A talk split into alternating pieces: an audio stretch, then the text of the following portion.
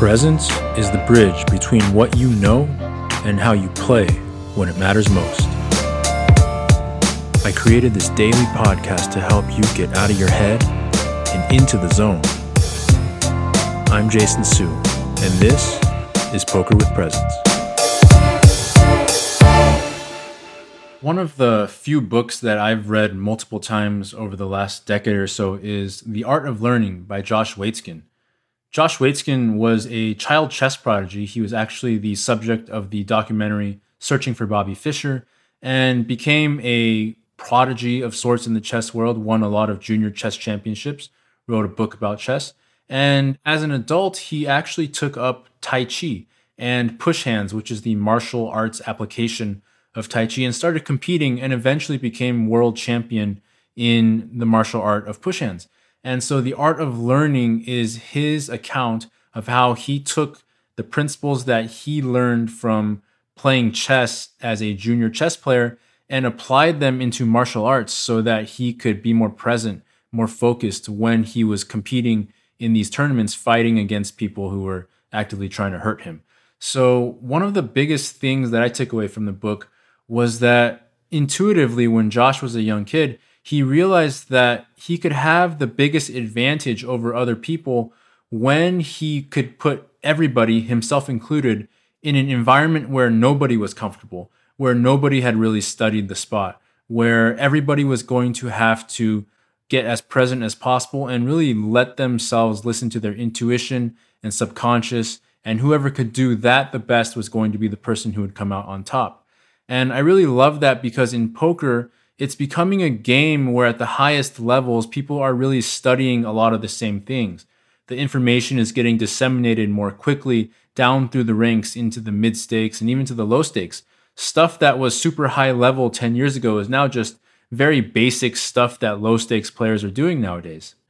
And so, quite often, when you have two players or more who are matched up at around the same level of technical skill, of technical knowledge, the person who's going to come out on top in that group when they're all playing against one another is the person who's going to be the most comfortable when you land in a spot that nobody has studied.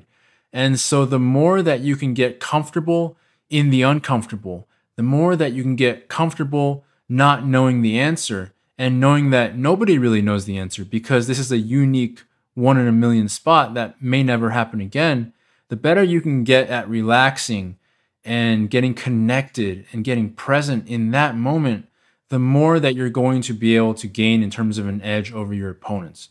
So, one thing that Josh Waitzkin said he did was that he would eventually learn how to actively set up the chess game to where they were going to end up in a spot that nobody had studied. So that's kind of like the last angle that you can take on this is once you get really good at presencing and at really trusting your intuition and trusting that you can relax in big moments better than your opponents, you can start to direct the flow of the game in that direction so that you can move the game into the spot where you have the biggest advantage. The irony of this is that sometimes the spot where you have the biggest advantage is the spot where you have done literally zero work on studying. But if you've studied lots of poker and your fundamentals are sound and you really understand how the game works, put that time in off the felt to understand the theory and build out those frameworks, then you learn how to get present and calm and focused and relaxed in those moments. You will find your way, you will figure it out, and you will do a much better job of navigating those spots than the people who have only studied very specific things. So, presence opens the door to your ability to speak a new language, to decipher things as they're happening, even though you've never seen them before. And I think that is one of the most fun and enjoyable aspects of the game of poker. So focus on both. Work on your game, study the fundamentals, build up your technical knowledge. Then at some point, see how comfortable you can get in the unknown and just letting yourself cross apply these foundational processes of poker as you explore new territory that you've never explored before. And I find it to be quite fun and also quite profitable the more practice and the more you learn how to do it better than your opponents. All right. Hope that inspires you today to have more fun, more flow, more creativity at the tables, while also putting work into your game on the technical level.